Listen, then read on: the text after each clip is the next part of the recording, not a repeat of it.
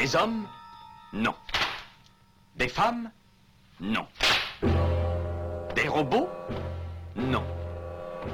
Des surhommes Implacables. Insaisissables. Invincibles. Insensibles. Aux ordres d'une super organisation criminelle.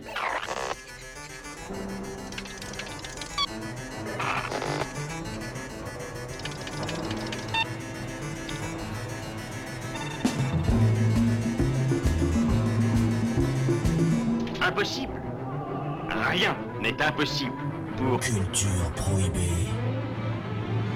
Bienvenue pour ce nouvel épisode de Culture Prohibée. Culture Prohibée, c'est l'émission hebdomadaire de la culture planète du Ciboulot, coproduite par Radiographite, graphite.net et animée par l'équipe des films de la Gorgone, lesfilmsdelagorgone.fr.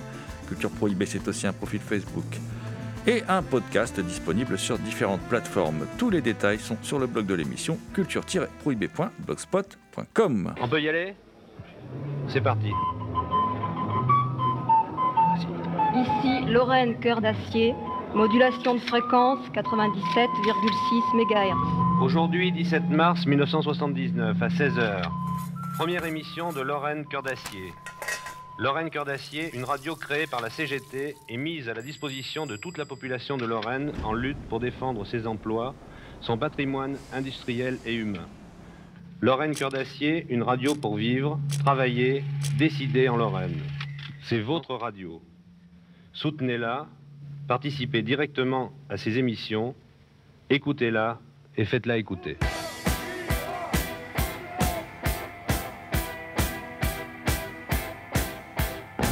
Au sommaire aujourd'hui, une spéciale bande dessinée avec Lorraine Cœur d'Acier de Vincent Bailly et Tristan Thiel paru chez Futuropolis. Tristan Thiel, le scénariste, et Vincent Bailly, le dessinateur, nous ont accordé un entretien que vous pourrez écouter en seconde partie d'émission. Également au programme L'Entaille d'Antoine Maillard, disponible dans la collection Solange aux éditions Cornelius Antoine Maillard, que euh, bah, nous allons euh, rencontrer euh, d'ailleurs de ce pas, puisque vous allez pouvoir écouter Antoine dans la, première partie de l'émission. Et pour pouvoir justement causer d'Antoine Maillard et de sa bande dessinée, je vais souhaiter le bonjour à Thomas Roland, dit le loup-garou Picard, qui chaque nuit de pleine lune enregistre à l'écoute du cinéma diffusé sur RCA. Salut Thomas. Salut GG, et bien évidemment, salut à toutes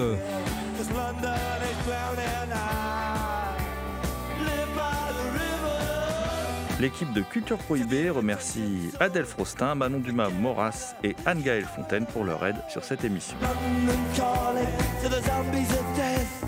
Quit holding out and draw another breath. London calling, and I don't wanna shout. But while we were talking, I saw you nodding out. Thomas, tu es venu dans ta besace avec une bande dessinée euh, assez singulière qui s'appelle L'Entaille. Oui, L'Entaille, euh, qui est une première BD, je crois, euh, première BD d'un jeune auteur qui s'appelle Antoine Maillard. Alors, l'intrigue de L'Entaille se situe dans une petite ville au bord de, du bord de mer américaine, qui peut rappeler la petite ville de The Fog ou même encore des oiseaux, hein, qui sont qui sont les mêmes villes en fait, dans laquelle un, mystérieux personnage tue des kidams à coups de batte de baseball. Ces événements sont perçus à travers les, les points de vue de deux adolescents, Daniel, un garçon réservé qui vit avec une mère possessive et castratrice, et Paula, une jeune fille qui est, euh, qui est tout le contraire, un peu garçon manqué, et dont la mère passe ses journées devant la télé, une canette de bière à la main. Les deux amis vont, chacun à leur manière, affronter ce mystérieux tueur qui échappe aux policiers. Mais si ce, tueur représentait euh, une certaine société états-unienne puritaine? Antoine Maillard signe le scénario et les dessins de cette bande dessinée étrange et envoûtante et dont l'ambiance peut rappeler les cinémas de, de John Carpenter ou encore de David Lynch ou encore même euh, un certain It Follows de David Robert Mitchell. Antoine Maillard utilise un noir et blanc très contrasté, au très stylisé qui se partage entre réalisme et onirisme. Cette ville paraît désincarnée comme hors du temps. Le style rappelle non seulement les tableaux d'Edward Hopper, mais en plus, le choix du noir et blanc donne l'impression de lire une adaptation en BD d'un épisode de la quatrième dimension, avec ses différents détails anachroniques ou l'utilisation fréquente de cases au format carré, comme si c'était un écran de télévision. Un épisode qui évoquerait la solitude et le mal-être d'adolescents dans un monde déshumanisé. Antoine Maillard opte pour une forme d'épure pour installer un fantastique diffus à travers des personnages troubles, notamment ce tueur qui se balade dans la rue, la batte ensanglantée sans que cela semble l'inquiéter. Euh, il y a aussi cette architecture rectiligne, cette ville aux rues étrangement désertes. Cependant, aucun personnage n'est réellement net. Chacun d'eux semble toujours marcher sur le fil, comme si, pour l'auteur, ce tueur, la batte de baseball, à l'allure si American Way of Life, digne des slashers des années 80, symbolisait ce moment de bascule entre la vie et la mort, entre l'adolescence et l'âge adulte, entre sa connaissance de soi et la folie pour une première œuvre, L'Entaille, euh, L'Entaille est, quand même une BD quand même assez sombre, hein. euh, L'Entaille impressionne par sa maîtrise graphique, mais aussi par l'ambition de son scénario énigmatique, qui pose bien plus de questions qu'il n'apporte de réponses. Des réponses, nous allons essayer d'en obtenir de la part d'Antoine Maillard, qui est donc euh, l'auteur de cette bande dessinée L'Entaille, parue aux éditions Cornelius dans la collection Solange. Antoine Maillard, tout de suite au micro de Culture Prohibée.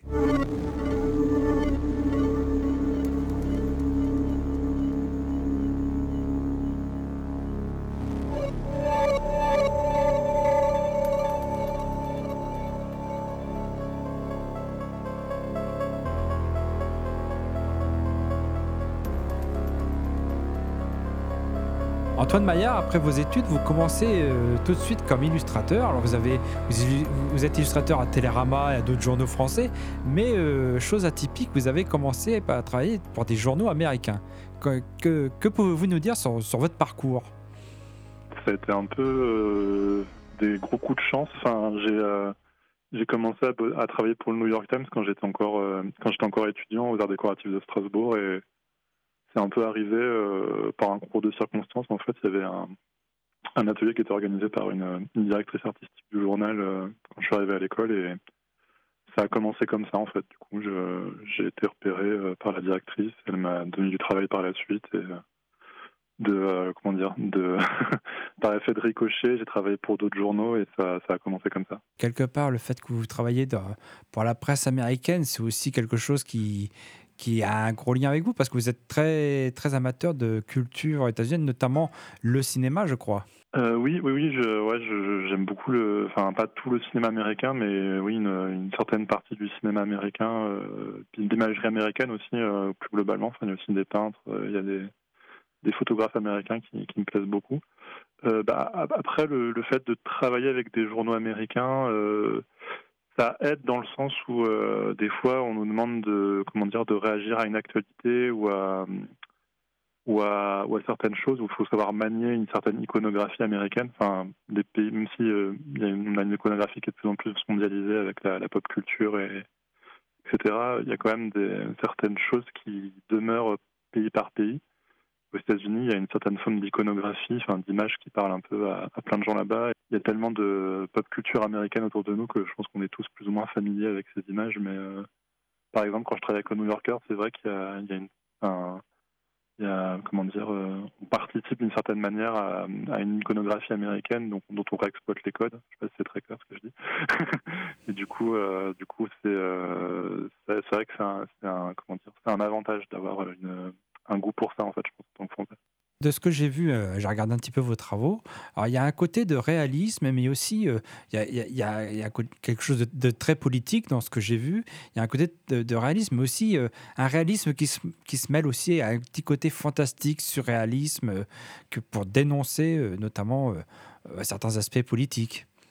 Politique, je ne sais pas en fait. Je, je pense que comment dire le toute manière, dès qu'on, enfin après c'est une opinion personnelle, mais je pense que dès qu'on, dès qu'on fait de, dès qu'on fait euh, la création entre guillemets, qu'on publie des choses crée, d'une certaine manière, on a, on a forcément un discours politique derrière. Après, pas forcément euh, totalement assumé ou totalement euh, montré, comment dire, de manière évidente.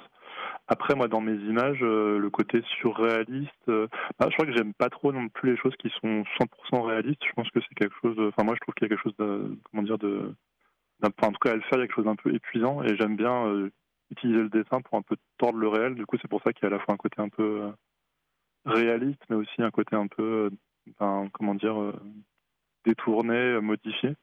j'aime bien me, j'aime ni les choses trop, comment dire, trop abstraites, trop stylisées, et j'aime pas non plus les choses trop réalistes. Donc j'essaie de trouver un peu un juste milieu dans mon travail, que ce soit en bande dessinée ou en illustration. J'essaie de toujours trouver un espèce d'angle qui va moi m'intéresser, et du coup j'espère int- intéresser les gens qui vont regarder les les dessins ou les ou les, les créations qui en découlent en fait. L'entaille est votre première bande dessinée, si je ne me trompe pas. Et comment, euh, comment l'avez-vous travaillé? Comment, comment est né ce projet? Et comment il a évolué au niveau du scénario, au niveau de la, au niveau de l'esthétique? Alors au début, c'était un, un espèce de feuilleton que j'avais un peu euh, improvisé quand j'étais encore étudiant au, donc là, c'était au Beaux-Arts d'Angoulême, c'était il, y a- il y a presque dix ans. Et, euh, et du coup, je, faisais un, en fait, je faisais un travail de recherche sur le- les liens entre le, cinéma de genre et la bande dessinée indépendante américaine. Et euh, j'ai un peu commencé ce feuilleton presque comme un exercice pratique, en fait, pour un peu explorer les, choses que j'étudiais de manière très théorique. Je voulais garder un, lien avec le dessin, du coup, je faisais euh, des petites pages comme ça entre les cours et je les postais sur Internet. Donc ça a commencé un peu comme ça, comme un feuilleton qui n'avait pas forcément beaucoup d'ambition.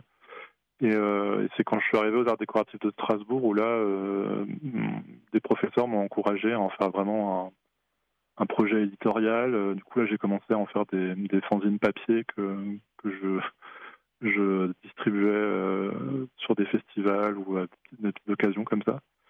Et, c'est là où j'ai vraiment commencé à plus m'intéresser à la cohérence du récit. Au début, vraiment, j'improvisais les pages. Je crois que je prévoyais quatre pages d'avance, puis après, je devais réécrire la suite parce que je ne prévoyais pas mon récit de, de A à Z. Vers 2015, euh, là, j'ai vraiment commencé à, vouloir en faire quelque chose d'un peu plus sérieux et j'ai vraiment euh, écrit, euh, vraiment, euh, j'écrivais euh, plus épisode par épisode. Et euh, au même moment, ça le récit a commencé à être prépublié dans des, anthologies un peu sérieuses de Requin Marteau et dans d'autres euh, dans d'autres parutions euh, un peu plus installées dans la bande dessinée.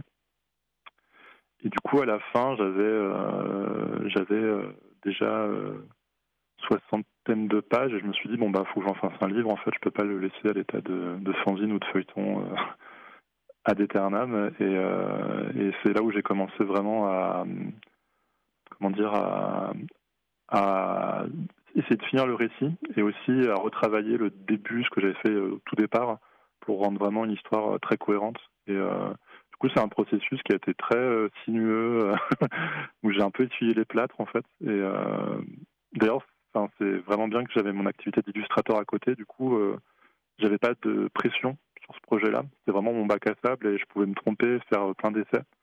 Et ça m'a permis, comment dire, de, faire un peu mes armes dans la bande dessinée. Du coup, enfin, j'avais une très grande liberté et c'était, un peu presque luxueux en fait.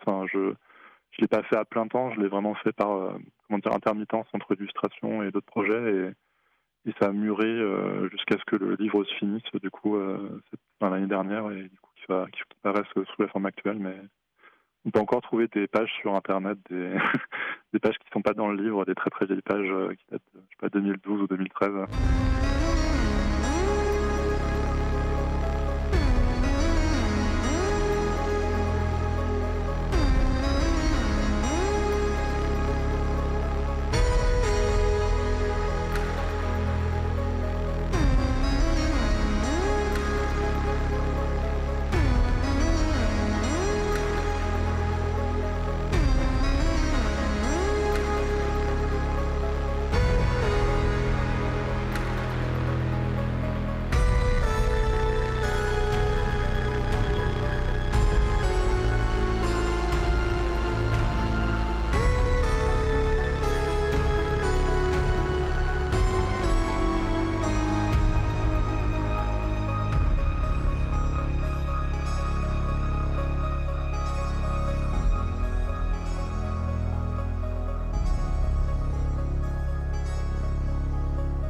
Vous écoutez Antoine Maillard, auteur de L'Entaille, bande dessinée parue dans la collection Solange aux éditions Cornelius, au micro de Culture Prohibée. Parlez-nous un peu des différentes influences. Et aussi, est-ce que le fait d'avoir travaillé pour des, pour des journaux états-uniens a influencé votre style et l'orientation que prenait votre BD Pour les influences, bah oui, oui, il y a tout le, on va dire, il y a tout, tout, toute une iconographie qui est liée au cinéma de genre. Euh, Bah, il y a Edward Hopper, bien sûr, euh, parce que, enfin, Edward a aussi beaucoup influencé euh, des cinéastes américains. Donc, euh, il y a euh, beaucoup euh, en cinéma, il y a beaucoup euh, David Lynch, qui m'a beaucoup inspiré, enfin, ce qu'il a fait dans les années 80-90. en bande dessinée, bah, il y a Panel Close, hein, qui est un peu mon, maître, j'ai envie de dire. Il y a aussi un peu de il y a un peu de, de, bande dessinée japonaise, de manga. Quand je faisais l'album, j'étais très fan, enfin je suis toujours très fan d'un genre typique japonais qui s'appelle l'eroguro, donc l'érotico grotesque. Et les artistes qui, euh, euh, évoluent autour de ce genre, donc c'est des bandes dessinées un peu d'horreur, un peu influencées par le, romantisme gothique européen et ça a aussi beaucoup influencé euh, la BD. Je pense à, des gens comme Junji Ito, qui est un, peu connu pour les, connaisseurs de, de, de culture japonaise. Et, euh, et, sinon, en bande dessinée, euh, ben, il y a aussi Adrienne Tominé, enfin tous les gens qui découlent un peu de, Daniel Close et de, de ce mouvement-là. Euh, je et que je pourrais dire d'autre aussi et, Ah oui, donc le, la, le, le fait de travailler pour des journaux américains, ça a pas enfin, si ça, ce qui m'a influencé, c'est que pour travailler pour la presse, j'ai dû mettre en place des, des techniques pour aller vite en fait dans mon dessin c'est des délais très très courts, euh, surtout pour des, journaux comme le New York Times ou, euh, des journaux comme ça où c'est vraiment on doit réagir à l'actualité à chaud, c'est très très rapide. je pense que ça m'a aidé dans ma bande dessinée, en tout cas à, aller à l'essentiel dans, mon dessin et dans ce que je veux raconter. Ça m'a ça m'a permis de, simplifier euh, beaucoup de choses en fait. le, dessin de presse, enfin le dessin éditorial, je, je pense qu'avant j'avais un dessin beaucoup plus sophistiqué, beaucoup plus compliqué et parfois de manière un peu inutile. Et le fait de faire du dessin de presse, ça m'a habitué à, composer et à aller droit à l'essentiel. Euh, qu'un dessin de presse, faut qu'il parle à beaucoup de gens. C'est des gens qui vont lire l'article. Faut pas forcément qu'ils aient non plus une culture trop euh, trop savante des images. Ça doit parler à tout le monde. Et je pense que ça m'a appris à, simplifier, à être dans une certaine forme d'épure. Parlez-nous un peu de, cet étrange personnage. Que pouvez-vous nous dire sur cet étrange personnage dans votre, votre BD, ce, personnage de tueur à la batte de baseball? Ah. Alors du coup, c'est un, personnage qui est vraiment inspiré par, euh, euh, le cinéma de genre américain et un, genre très particulier qui s'appelle le, du coup le slasher. Aux États-Unis, c'est des films euh, qui sont arrivés vers les années 70-80 qui sont caractérisés par des espèces de, tueurs masqués ou en tout cas de tueurs qui ont un peu des, allures de croque-mitaine. Il y a, le, film Halloween de John Carpenter qui est un peu considéré comme le le, un des initiateurs de, ce genre. Et du coup, le, ce tueur à la base de baseball dans ma BD, c'est une, euh, c'est une figure qui est inspirée de ce genre-là. Et en même temps que je détourne un peu, dans le sens où, euh, dans les films d'horreur traditionnels, bah, c'est un antagoniste sur le, autour duquel va se structurer euh, tout le film. ça va être vraiment le, le, principal enjeu du film. Moi, dans ma BD, je m'en sers plus comme une espèce de, de prétexte, en fait, pour développer mon histoire. Et c'est un j'en fais un personnage qui est un peu impalpable, qui n'a pas vraiment de visage. On ne sait pas trop si c'est un, comment dire, un, personnage réel, s'il est fantasmé par les personnages. J'en fais une espèce de, comment dire, de figure qui, euh, qui hante le récit, mais qui, au début, on peut se dire ah, ça va être le, ça va être un récit de tueur. Du coup, ça va être ce personnage-là, la, figure centrale du récit. Et en fait, non, très vite, je m'en éloigne en fait, et c'est un peu un, un prétexte pour appeler le lecteur dans l'histoire mais très vite ce personnage de tueur est plus une forme de menace qui hante la BD mais qui n'est pas qui est pas le sujet principal en fait. Du coup je d'une certaine manière je convoque euh, ce genre mais sans comment dire en, suivre tous les tous les codes et notamment du coup le le tueur dans la dans la BD a quelque chose d'impalpable que j'ai voulu euh, garder comme ça. Je sais que ça, a pu frustrer euh, certains lecteurs qui pensaient vraiment lire un, un hommage à 100% pur jus au, au, au slasher movie mais du coup, moi, j'ai un peu, euh, comment dire, euh, essayé à mon modeste échelle de, de réinterpréter le genre. Euh. moi, dans ce genre de film, c'est jamais ce qui m'a trop, enfin, jamais beaucoup le côté horrifique. Par contre, j'aimais beaucoup dans les films d'horreur de cette époque-là, vraiment le côté très descriptif de la vie des personnages et de, des ambiances des villes. c'est passé souvent dans des petites villes de banlieue et c'est plus ça qui m'intéressait dans ces films-là. Et du coup, ma BD va plus dans cette direction-là. Euh, mais du coup, il y a quand même ce personnage euh, inquiétant euh, de tueur à la patte de baseball qui reprend aussi un peu les, les codes. Enfin, j'ai.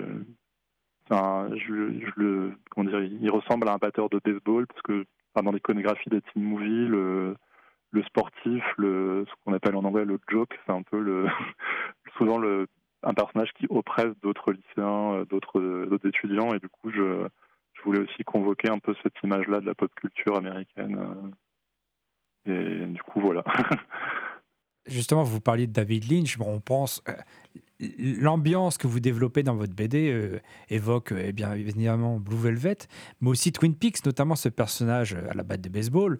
Quelque part, c'est aussi un personnage symbolique comme le fameux Bob de la série Twin Peaks aussi, qui révèle, en fait, qui sert de révélateur à véritable personnalité des, des différents protagonistes.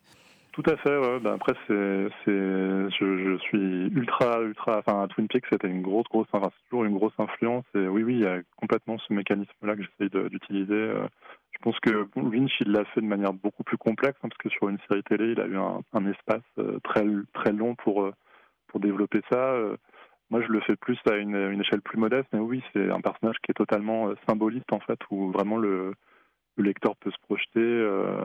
Dans Twin Peaks, il y a ça. Après, on, je veux pas trop, euh, comment dire, gâcher euh, aux auditeurs qui n'auraient pas vu la série euh, Twin Peaks, mais il y a, ce côté où c'est des, personnages qui, on sait pareil, on sait pas trop s'ils sont réels ou s'ils sont fantasmés, si c'est des allégories de la folie ou si c'est vraiment des, personnages de nature fantastique. et, j'aime beaucoup ça, en fait. J'aime beaucoup l'ambiguïté où on ne sait pas vraiment où est le réel et pas vraiment le, fantasme ou l'onirisme. Du coup, ça a été une grosse, grosse influence dans, dans la BD dans la BD, je voulais faire au début hein, quelque chose un peu à la Twin Peaks. Je voulais que la ville ait un vrai rôle à jouer. Je voulais qu'il y ait tous les personnages et des anecdotes sur la ville. Quelque chose que j'ai pas fait au final parce que ça m'aurait pris euh, trois bouquins pour le faire, mais puis ça aurait un peu noyé le propos, je pense. Mais euh, je trouve que Twin Peaks, vraiment, euh, c'est une œuvre qui est vraiment fascinante encore maintenant. Il y a une espèce de comment dire, de, de mécanisme narratif, de, générosité dans cette série qui m'a beaucoup influencé, je pense, dans la BD. Je ne je vais pas trop en parler parce qu'après, moi, je, vais, je pourrais en parler des heures, mais ouais, ouais c'est une très bonne, très bonne remarque.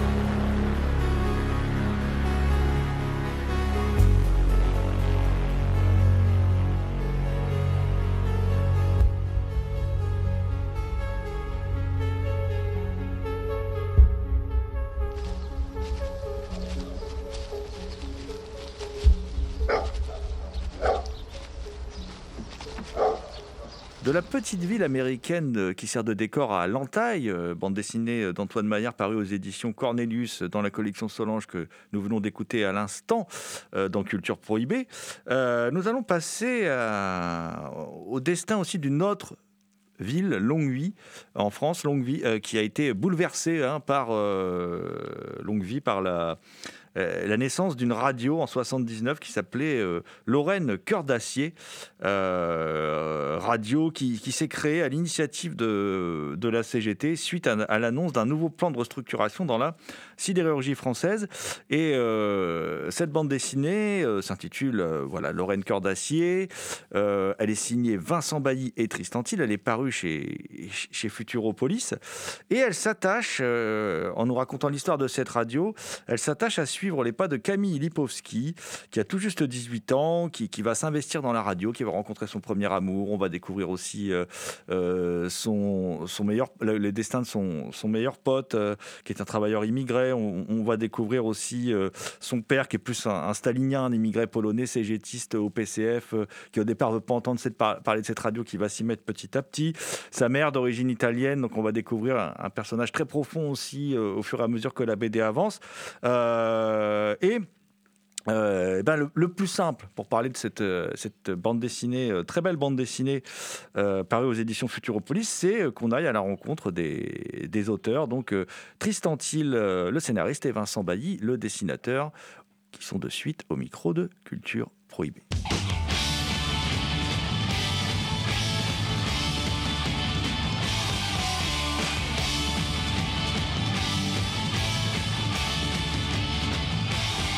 Je voulais déjà commencer par poser une question à, Tristan. Vous, êtes auteur, réalisateur, scénariste, vous avez signé une, dizaine de films, vous composez également la, musique. Euh, en dehors d'être un, touche-à-tout, euh, pourquoi le réalisateur que, vous êtes s'est aussi tourné vers la BD euh, bah, Parce que c'est vachement bien. et puis, non, non, parce que ça permet, ça permet un tas de choses et euh, qui sont pas possibles en, documentaire. Hein. C'était, notamment le cas lors de notre première collaboration avec Vincent sur un livre qui s'appelait euh, Congo 1905, le rapport Brazza, qui parlait de la colonisation française en Afrique en 1905. Et euh, voilà, pour des raisons assez évidentes, la bande dessinée permet des, un récit direct, euh, voilà, dans n'importe quelle époque, n'importe quel lieu, avec des mises en scène qui, sont complètement impossibles euh, autrement, quoi. Sinon, on parle cinéma de fiction, mais bon, là, c'est d'autres moyens et, d'autres complications. mais voilà, et puis moi, j'aime la bande dessinée surtout, et voilà, c'est pour ça que c'est pour ça que je suis très content de pouvoir en faire avec, notamment avec Vincent, que ce soit dans la bande dessinée effectivement ou dans les, les documentaires, quoi, quoique pas tous, hein, ils sont pas tous comme ça.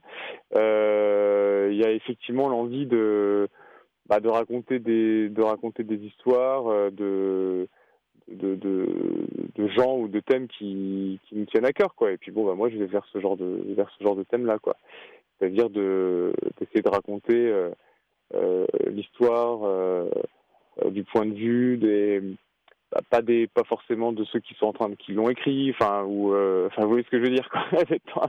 Dans une espèce de, de, position comme ça où on où on met le le, le, projecteur ou en tout cas l'angle du côté de de ceux à qui on l'a pas forcément donné euh, euh, toujours quoi. Et du coup Lorraine Cœur d'acier rentre complètement là-dedans puisque l'histoire de cette radio c'est c'est surtout une radio qui, qui, est venue donner la parole à des gens à qui on ne l'a donné jamais finalement. Votre rencontre, en, tout cas moi, elle me paraît presque inévitable parce que je trouve que, mais ça, ça n'engage que moi, que votre dessin, Vincent Bailly, il évoque un peu par moments celui de Baru, Baru qui était le professeur de, Tristan Thiel aux, Beaux-Arts de Metz. Euh, comment s'est passée cette rencontre justement entre vous deux? Qu'est-ce qui vous a amené à travailler ensemble? Bah, L'éditeur. ouais, exactement.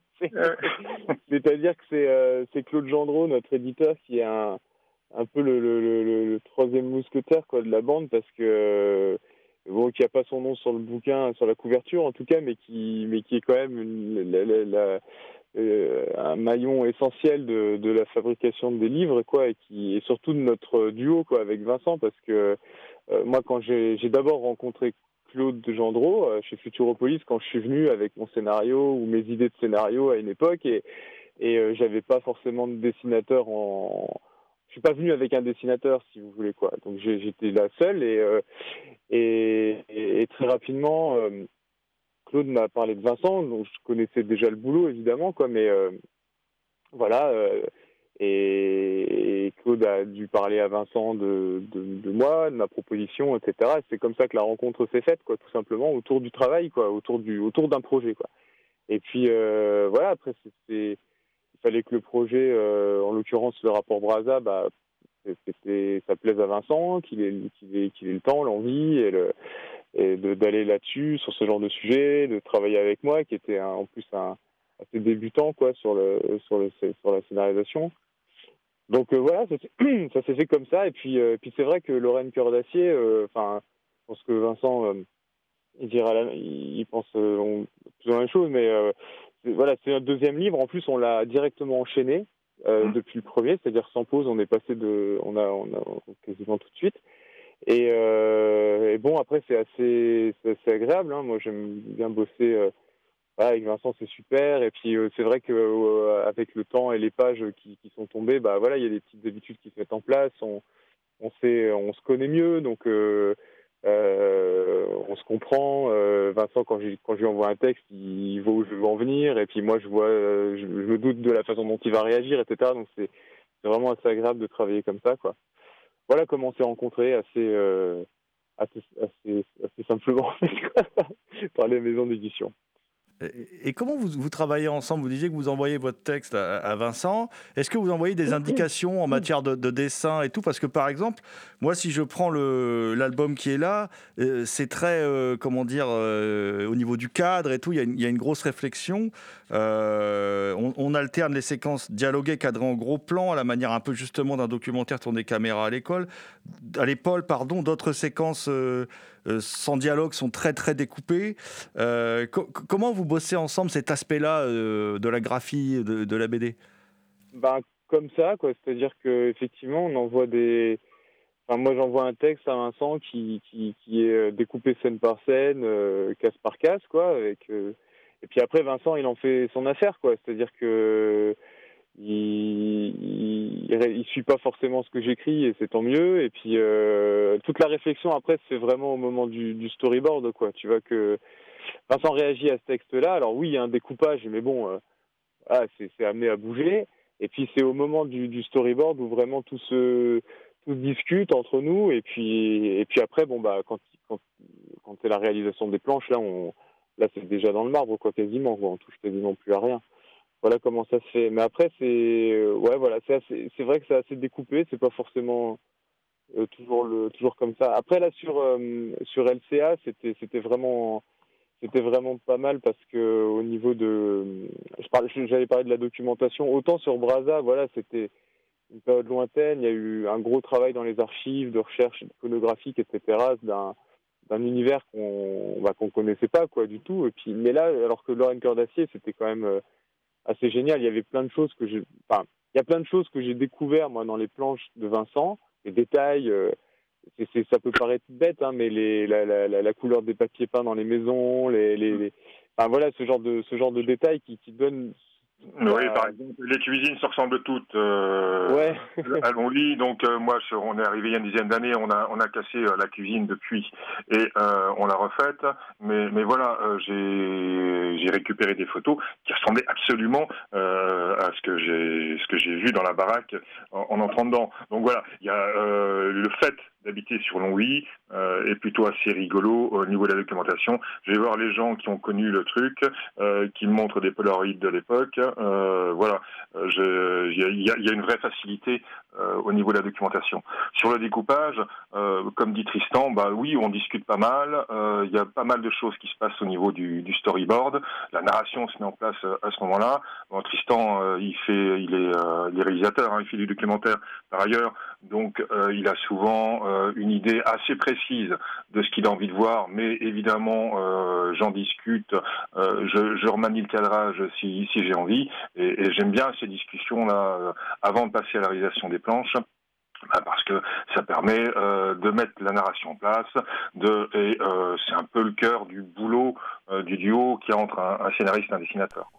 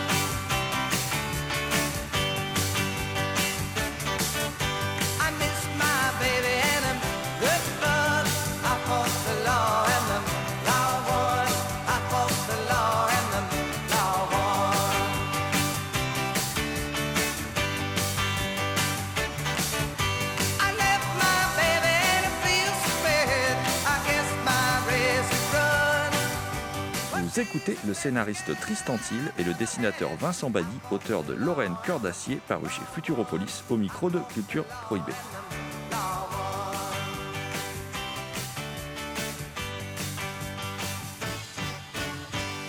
Pourquoi le, choix de faire un- une BD sur cette radio libre, hein, qui a été, je rappelle, fondée en, en, en, en 79 par la CGT pour lutter contre les, fermetures dans, la sidérurgie, euh, radio pirate euh, évidemment. Euh, pourquoi ce choix Euh, Et après, pourquoi le choix de ne pas l'avoir fait non plus de façon documentaire, mais d'avoir travaillé sous l'angle d'une famille? Clairement, depuis euh, au départ, et on était assez d'accord là-dessus, euh, il y, avait l'idée que euh, faire un, documentaire euh, serait pas le plus intéressant. Euh, voilà, on voulait pas, on voulait raconter les gens, euh, on voulait raconter cette histoire. Et il y a un espèce d'écueil à avoir quelque chose qui soit euh, trop trop documentaire. Trop, euh, il, fallait rentrer dans cette histoire et euh, cette famille euh, euh, fictive était vraiment euh, quelque chose d'intelligent euh, à faire pour amener le lecteur euh, dans l'histoire, tout en respectant euh, évidemment euh, bah, l'histoire de Radio Lorraine Cardassier. On a aussi de toute façon euh, beaucoup de gens qui existent, hein, euh, même qui sont encore là. Euh, Michel Olmy que, que j'ai pas mal, qu'on a pas mal rencontré euh, pour faire l'album. Mais, mais voilà, si on voulait parler de l'époque et surtout moi, ce qui m'a, enfin nous, ce qui, ce qui nous intéressait, c'est de se demander qu'est-ce qui se passait dans la tête d'un jeune homme ou euh, de quelqu'un de plus, plus installé, son papa euh, Eugène et Camille, euh, qu'est-ce qui pouvait se passer dans, leur tête avec dans, les années 79 Il nous fallait une famille fictive. Et puis il y a, aussi un autre truc, c'est que le documentaire, et moi c'est vraiment ce qui me qui m'intéresse de moins en moins dans le documentaire, c'est qu'on est toujours en train de mettre en scène une histoire qui s'est passée. Donc euh, si vous voulez faire un documentaire sur Lorraine Cordacier ou quel que soit le sujet, mais qui est passé aujourd'hui, vous allez faire quoi? Faire des interviews des quelques personnes encore euh, existantes et puis qui vont vous raconter ah bah il s'est passé ça, il s'est passé ça, c'était super. Alors et puis vous allez aller chercher des archives qu'on va monter euh, plus ou moins bien pour recouvrir les témoignages de têtes qui parlent à l'écran. Et je veux dire au niveau de la au niveau de la la construction du récit, c'est quand même quand même un peu chiant quoi. Faut dire les choses quoi. moi, moi, ce genre de documentaire, ce genre de grammaire de documentaire, c'est vraiment un truc je je, je j'en ai vraiment marre quoi. Je, je, je, je zappe quoi si je tombe sur des documentaires comme ça. Ce qui est intéressant, c'est d'être dans un récit direct et c'est ça Voilà, que permet clair. la bande, dessi- la bande dessinée. C'est ce que je racontais tout à l'heure même sur le rapport Bras, c'est-à-dire que voilà, on est sur des gens qui sont en train de faire les choses quoi, et non pas des gens qui racontent comment ils ont fait les choses. Et euh, avec des avec des scènes dialoguées, avec euh, voilà, c'est beaucoup plus vivant quoi. C'est une bande dessinée, il n'y a pas de son, l'image elle bouge pas, mais c'est mais c'est mille fois plus vivant qu'un qu'un qu'un documentaire qui, en le faisant aujourd'hui sur une époque révolue comme celle-ci quoi. Ouais, et puis on, on évitait la nostalgie aussi. Euh, y a, bon, alors c'est une, c'est une époque Oui, bien passée, sûr. hein, ouais, révolue. Et là, euh, en sortant un tout petit peu du documentaire, enfin intelligemment, euh, on, on a, on a quelque chose, un récit vivant, euh, tout bêtement, ce qu'on, ce qu'on risquait de louper si on était trop, trop près de, euh, si on avait trop, trop de cul, quoi. Et puis ce qu'on raconte aussi sou- souvent sur cette histoire de famille euh, inventée, c'est qu'effectivement, ce sont nos personnages principaux, c'est eux qu'on suit finalement. Radio Lorraine Cœur d'Acier, même des personnages existants comme Tria ou Dupont sont là, évidemment, ils ont, ils toute leur place, mais ils font partie d'un contexte. Quoi. Et euh, l'histoire parle à la fois de Lorraine Cœur d'Acier, mais elle parle surtout d'un moment de rupture et, euh, de la trajectoire de, ces personnages de famille. Et euh, ça donne plus de liberté dans l'écriture et ça permet aussi plus d'efficacité aussi, mais quelque part ça donne plus de presque plus de justesse en fait. Finalement, on est plus proche de quelque chose de vraiment euh, vraisemblable ou réel ou fort avec ces personnages de fiction que si on avait superposé des personnages ayant réellement existé, mais dont on n'aurait pas pu faire tout ce qu'on voulait puisqu'on aurait été contraint par le réel et par le fait de ne pas de ne pas leur faire dire ou faire des choses qu'ils n'ont pas dites ou fait. En fait, euh, voilà, par exemple, je pense au personnage d'Eugène. Il est une des composantes du personnage de ce personnage de fiction, donc le père de Camille, vieux sidérurgiste, syndicaliste, euh, cégétiste convaincu, euh, euh, membre du PC hyper sectaire et anti Lorraine Cœur d'Acier au début parce qu'il supporte pas que Lorraine Cœur d'Acier donne la parole à tout le monde et pas qu'aux gens de la CGT. Voilà, il y en avait des comme ça. Et en fait, il y a c'est un c'est un, un personnage comme ça célèbre de l'histoire de LCA qui s'appelle Marcel Donati, qui est, qui est décédé aujourd'hui, mais qui était un, un type assez incroyable, quoi. Et, et ce, le parcours de ce, de ce, de cet homme-là m'a inspiré en partie le personnage d'Eugène, vous voyez. Mais c'est, mais c'est, mais c'est plus, euh, c'est plus intéressant finalement de le mettre un peu dans ce personnage-là et de mettre d'autres choses aussi dans ce personnage-là parce que ça permet d'aborder plein de choses euh, à travers, à travers sa trajectoire, quoi. Il y a aussi un personnage que je trouve très beau, c'est le personnage de, de, Maria, qui est la femme, euh, la oui. femme d'Eugène. Euh, à un moment, elle débarque avec ses amis à la radio pour un, un grand moment de féminisme. Hein. Elle décrive les difficultés pour avorter, la maltraitance hospitalière. Ça se finit même par une manif, un slogan prolétaire de tous les pays qui lavent vos chaussettes. Euh, ouais. Moi, je trouve que c'est un très beau moment dans la BD. En plus, le final est très beau. J'adore la manière dont c'est découpé, où le mari retrouve la femme et tout ça. Et, et en plus, plastiquement, il y a, y, a, y a, un énorme travail. Il y a une alternance entre la couleur, le noir et blanc. Le, donc le final très découpé, sans dialogue, comme je le disais. Euh, moi, je trouve que c'est un très beau moment, ça, dans votre BD aussi. C'est un très beau personnage aussi, ce personnage de Maria. Et, et, cette euh, séquence de, des, des, des, des, femmes qui parlent de, de l'accouchement, euh, du planning familial, etc. à la radio, c'est, c'est, ça c'est pris dans les archives de LCA. Quoi. Donc c'est un des grands moments de la radio qui, qui, nous a marqué quand on a écouté les archives et qui a fallu faire à un moment donné le choix de savoir euh, quel moment on allait développer dans l'album. Et euh, donc évidemment, on, a, on inclut Maria dans ce groupe de femmes-là, mais voilà, tout ça, c'est, été un moment assez fort et et voilà réel quoi. Ouais, c'était une, découverte en, arrivant euh, sur les archives. Euh, évidemment, euh, cette prise de parole des femmes, elles sont très touchantes hein, quand on écoute les, archives audio. c'est vrai qu'on on a on a choisi plutôt ces moments-là et c'était bien euh, de le faire. Il y avait plein d'autres choses super intéressantes, hein, et plein d'autres personnages aussi euh, qui sont passés par, euh, par la radio. Mais voilà, ces femmes qui euh, sont à la technique d'abord, puis qui ensuite viennent timidement vers le micro, et puis prennent la parole et finalement mettent en cause euh, une partie euh, bah, de euh, ouais, racontent ce qu'elles subissaient, mettent un peu en cause les, médecins, les médecins vont, vont, réagir aussi. tout ça, c'était vraiment une belle découverte et c'était intéressant à mettre en scène. Il y, a, aussi un autre personnage que j'aime beaucoup. Alors, le Camille, c'est le héros. Enfin, c'est le héros, c'est le personnage qu'on suit, auquel on s'identifie le plus. C'est un, un, jeune homme donc, qui, est fils de prolo, comme ça, et, puis, et qui va se retrouver euh, à avoir une porte de sortie, lui, par la photo, par son talent de photographe. Et, et, à, travers lui, il y a un personnage qui est abordé, c'est le personnage d'Ismaël. Et je trouve que le personnage d'Ismaël, qui est le meilleur ami de Camille, hein, il est, euh, c'est un personnage assez passionnant parce qu'il est vraiment représentatif pour moi. Ce qui, ce qui, ce qui, en fait, ce qui est terrible, pour lui, c'est qu'en plus de subir le, racisme banal du, quotidien, il y a la violence symbolique qui va l'empêcher de sortir de sa condition. Donc, au contraire de Camille, qui va pouvoir aller vers autre chose, pour Ismaël, on a l'impression qu'il n'y a pas, d'avenir. Il n'y a pas de possibilité autre que de rester euh, un prolo euh, à vie. C'est ça, bah, il n'y a pas trop, d'issue pour lui, et c'était une façon aussi de mettre en, enfin, il n'y a pas trop d'issue. La BD le dit pas puisqu'on s'arrête avant, mais dans, l'idée, c'est un, peu ça. Et c'était aussi histoire de mettre en, euh, par ce personnage et par, ce, par cette trajectoire-là, de mettre aussi davantage en évidence la trajectoire de Camille qui, euh, quelque part, euh, est exceptionnelle dans le sens où elle sort, elle fait exception quoi, à la règle, qui, voudrait que, à la règle en tout cas déterministe, quoi, qui voudrait que voilà, si si fils de prolo, bah, tu resteras comme ça et tu peux pas, il n'y a pas d'émancipation possible, il n'y a pas de sortie possible. Et euh, mais ça, nous dit aussi que cette, euh, voilà, que cette, que cette échappée euh, du personnage, elle n'est pas, voilà, tout, tout, le monde, tout le monde n'a pas cette chance-là ou cette possibilité-là. Et puis, et puis ça vient aussi montrer la, le sentiment de trahison qui envahit le personnage de Camille, qui en s'émancipant finalement se se sent euh, un peu à peur d'être un sous-traite quoi.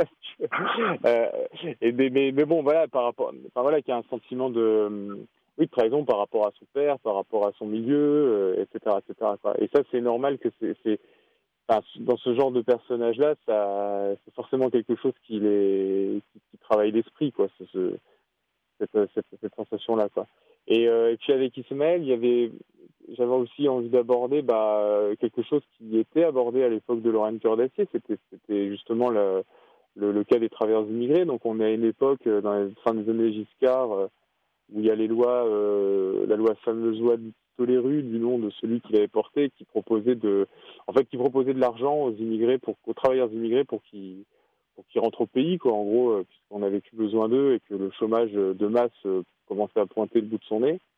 Et euh, et il y avait cette émission à LCA qui s'appelait La parole aux immigrés, qui était une émission qui était en français et en arabe, et euh, qui était réalisée par euh, des travailleurs immigrés. Et on a entendu des extraits qui étaient assez, assez chouettes de ça. Et, à travers le personnage d'Ismaël, je voulais aussi faire passer dans cette émission-là un glissement, un glissement sémantique assez, assez important de l'époque, c'est-à-dire que les travailleurs immigrés, ça vient plus que des immigrés, tu vois, et, euh, et ils sont plus travailleurs. Donc il y a une espèce de perte d'identité comme ça qui est assez dramatique et qui fait qu'en fait on va leur coller cette étiquette-là et on est dans ce virage des années 70-80 et on voit bien ce qui va, ce qui commence à faire le lit du Front National, de, tout ça, c'est-à-dire la, désindustrialisation qui entraîne un chômage et qui entraîne le racisme et qui entraîne le vote FN dans des endroits qui étaient communistes en fait. Et euh, voilà, c'est un peu annonciateur. De tout ça. Cette radio va s'arrêter, bon, on le découvre dans le livre, euh, enfin ceux qui connaissaient l'histoire de Lorraine Cœur d'Acier euh, euh, le savent, la CGT coupe les vives, la radio s'arrête, bon, elle va perdurer un petit moment grâce à la solidarité, mais bon, elle, elle, va s'arrêter. peu de temps avant l'élection de, Mitterrand. Et, au final, que diriez-vous qu'il reste de, cette radio dans l'histoire sociale de la France? Il en reste une forme. Euh, il en reste, on en parle encore aujourd'hui, quoi. Donc, ouais, Alors, elle, elle, est dans toutes les mémoires euh, ici, évidemment, localement, et puis même au-delà. Euh, mmh. Évidemment que c'est un, un, moment euh, d'histoire de la radio, un moment où euh, ben, le, le, micro est étendu à, à, toute une population, la population ouvrière. Euh, c'est dans les mythologies de pas mal de gens qui font de la radio maintenant, du journalisme probablement, et puis dans celle ben, des ouvriers, des Lorrains aussi, mais, mais, mais au-delà aussi de cette radio, elle rend compte de la fin d'une époque. Euh, et puis, euh, et puis oui, c'est devenu un, un, petit mythe. Les, les, gens par ici euh, en parlent avec émotion, euh, s'en souviennent. Euh, voilà, j'ai encore revu Michel Olmy pour une émission sur sur France 3. il, voilà, il, passe beaucoup de temps à, continuer à raconter cette histoire. Et puis il en reste une espèce d'idéal quoi de ce que peut être une radio libre vraiment vraiment libre avec qui donne euh, qui donne la parole aux gens euh, sans de façon totalement euh, de façon totalement libre donc ouais il en reste une espèce il en reste une espèce d'idéal et de qui, aura duré euh, qui aura duré un temps et qui fait euh, qui fait mythe du coup à un moment donné quoi comme un peu toute proportion gardée, bien entendu, quoi, mais comme, euh, comme on pourrait euh, aujourd'hui évoquer, par exemple, l'histoire de la Commune de Paris. Vous voyez, c'est-à-dire que euh, il s'est passé à un moment donné une chose comme ça, qui une espèce d'éruption, euh, et, euh, et ça, c'est une grosse effervescence, c'est un feu d'artifice, ça dure un temps, et puis voilà, ça se, ça, se finit, donc ça se finit, ça se finit toujours mal, forcément, quoi mais bon, euh, il en reste quand même quelque chose puisque ça SM et puis que ça et que ça reste dans les mémoires et que ça fait partie de l'histoire, euh, de l'histoire populaire justement, quoi, et que c'est et que c'est important ce, à ce titre-là. Eh bien, merci euh, Tristan Thiel et Vincent Bailly pour cet entretien. Je rappelle que votre BD s'appelle Lorraine Cœur d'Acier, Histoire d'une radio pirate libre et populaire, 1979-1980, et que c'est paru aux éditions Futuropolis.